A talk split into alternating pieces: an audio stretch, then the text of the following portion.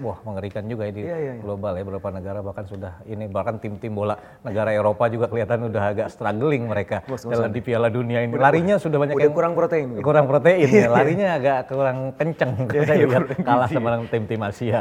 Nah, Indonesia sendiri bagaimana nih Mas Fitra melihat 2023 ini dengan kondisi ekonomi global sampai saat ini how how how how, how do we respond to this Uh, bagaimana Bank Indo ekonomi Indonesia secara umum? Ya, saya rasa Indonesia seharusnya bersyukur ya. Jadi kalau tadi katanya Madam Georgieva, Indonesia remains at the bright spot. gitu. Kalau kita lihat Jerman misalnya, yang kemarin kalah sama Jer- sama Jepang ya, Iya. Ya, karena tadi kurang protein. Oh, Jadi- larinya kalah. Tapi kita lihat ya, kondisi orang-orang Jerman itu memang sudah sangat tough sekarang. Eh, ar- ongkos energi, ongkos, ongkos gas aja, kan karena mereka bergantung sama Rusia, itu sudah naik 10 kali lipat kalau nggak salah dari 100 euro jadi Iya. 1000 euro Iya, iya. ya per bulan. Itu kan mahal sekali. Sangat Nah, berat, ya. Akibatnya apa? Mereka tuh sekarang untuk berhemat pakai jaket double-double waktu musim dingin nih. Itu kalau musim dingin di Jerman kan dingin Iya, banget iya, gitu kan. iya. Nah, Indonesia nggak sampai segitu. Nah, Bahkan masih sangat beruntung. Kan apa Iya. indikator-indikatornya? Kemarin misalnya ini saya sebutkan beberapa indikator Iya. ah, makroekonomi ya. Hmm. Angka pengangguran kita justru turun 700 ribu orang. Memang ada Hmm. beberapa uh, restrukturisasi, restrukturisasi di beberapa sektor, sektor tekstil, ada beberapa startup juga. Tapi secara umum, tapi angka uh, pertumbuhan ekonomi kita kemarin itu 5,72 persen di atas konsensus kan. Konsensus ekonom itu antara 5,5 sampai 5,6 persen ya kuartal 3. Iya. Tapi 5,7 persen lebih baik daripada yang sebelumnya 5,45 persen. iya. Artinya masih uh, on the right track. Mas- Inflasi yang kita takutkan kan, Iya, ini iya, menjadi kondisi ketakutan global. Takutan global. Apalagi kemarin kita harus melakukan penyesuaian harga BBM. Iya. Em, justru kemarin turun jadi 5,7 persen ya. Iya, iya. Year on year Iya, kita lebih rendah dibanding dari perkiraan. Ya lebih, rendah, dari dibanding- dari, perkiraan, perkiraan, kan. iya. Dan, dan kita juga melihat eh, di bulan sebelumnya 5,9 persen itu saja sebenarnya masih di bawah 6 persen ya. Hmm. Nah salah satunya juga karena keberhasilan eh, pemerintah dan juga Bank Indonesia Iya. Untuk kemudian eh, mengendalikan inflasi ya baik dari sisi suku bunga maupun dari Iya. sisi intervensi dari sisi supply. Nah apa yang tadi disampaikan eh, apa sebelumnya Hmm. di bulan eh, dua bulan setelahnya Agustus September Oktober ya eh, Hmm. itu kita lihat angka volatile food, inflasi volatile Iya. food ya, yang ada cabai, minyak ayam ras gitu segala Iya. macam. Itu malah turun. Malah turun. Dan itu berkesesuaian berkesesuaian dengan masa panen cabai kan, dua Iya. setengah bulan sampai tiga bulan.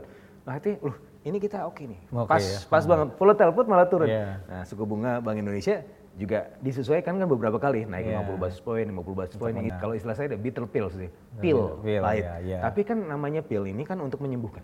Iya, betul. ya kan. Jadi uh, kalau ibaratnya gini, uh, Pak Jun kan ada ketakutan gitu. Ini Hmm. BI naikin suku bunga terus nih, apa nggak mengganggu momentum pertumbuhan ekonomi? Ah. Nah, nah ini pertama pertama yang saya harus sampaikan adalah kalau berdasarkan hasil data forensik uh, kami yang Hmm. kita lakukan analisa, apa apa nih aja variabel yang menyebabkan gejolak ekonomi? Ada dua. COVID sama inflasi. Hmm. Nah, ketika tahun 2022 ini angka COVID sudah melandai lah ya, Iya. Eh, sudah probabilitas terjadinya lonjakan kasus ya ada, tapi tapi bed occupancy rate kita masih tetap, tetap biasa gitu kan. Artinya sudah mulai masuk wilayah endemi. Hmm. Nah, yang kedua adalah inflasi nih. Nah, berarti kemungkinan terbesarnya gangguan ekonomi berasal dari sisi inflasi. Hmm. Tadi saya bilang bahwa kalau misalnya ada pertumbuhan ekonomi pasti ada inflasi. Cuma inflasi ini khusus untuk beberapa tahun terakhir, tahun ini terutama, ini cenderung menjadi beban ekonomi, menjadi ketakutan terbesar. Sekarang inflasi diturunin dulu supaya perekonomian tidak terbebani lagi. Iya. Nah itu adalah eh, mekanismenya. Ketika suku bunga dinaikkan, inflasi turun, justru kita melihat prospek pertumbuhan ekonomi menjadi lebih positif. Hmm, betul. Jadi ma- saya masih melihat forecast di tahun ini 5,1 persen masih oke. lah. Masih oke. Masih oke. Jadi kalau dilihat dari situasi-situasi itu, apakah kemungkinan kita akan menghadapi resesi? Menurut data Bloomberg Hmm. eh, dari kualitatif surveinya, probabilitas kita terjadi resesi cuma tiga persenan Indonesia. Iya, artinya- Malaysia 10 persen, Thailand 13 persen, kemudian Sri Lanka 85 persen. Wow, itu sudah Yang mana udah malah kan. Nah, kita tiga persen artinya mungkin nggak? Ya mungkin aja, ya Iya. kan. Nggak nggak boleh jumawa juga. Kayak kunci eh, Pak Jokowi kan Hmm. setiap pidatonya kan selalu dua.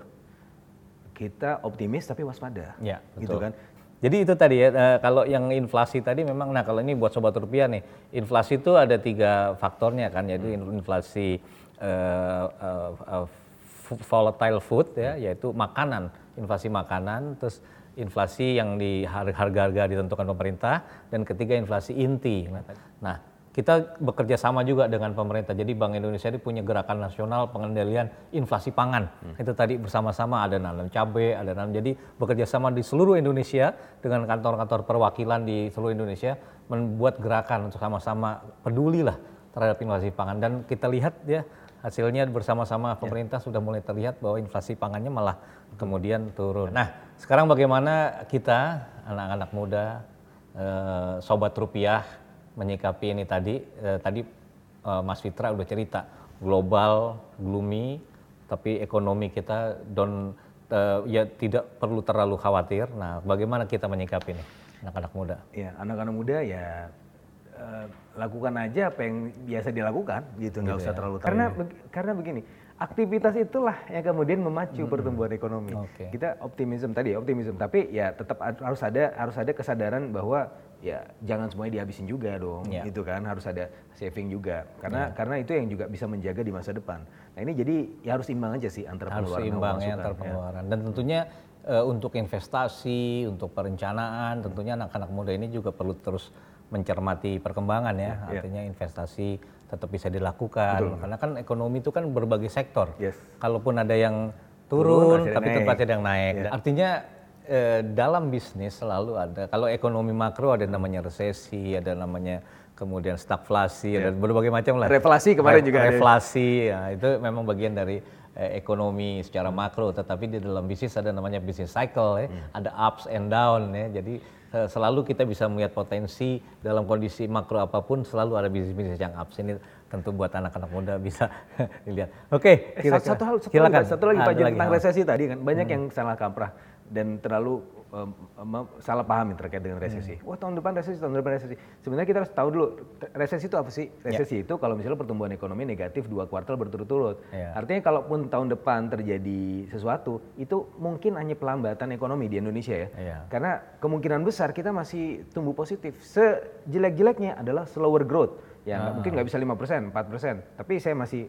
cukup percaya diri bahwa kita bisa di atas 5 persen. Nanti kemungkinan resesi itu ya cukup kecil. Gitu. Iya, seperti tadi di, di negara kawasan kita uh, paling baik ke ya, ya, posisinya. Jadi ya. tadi pertumbuhan kita masih bagus, inflasi kita masih terkendali di, di bawah perkiraan, hmm. kemudian cadangan devisa juga masih uh, oke okay, ya. okay, sekitar ya. tujuh bulan masih tujuh bulan impor uh, dan tentunya uh, peng, angka pengangguran juga masih uh, baik ya, artinya masih masih terkendali.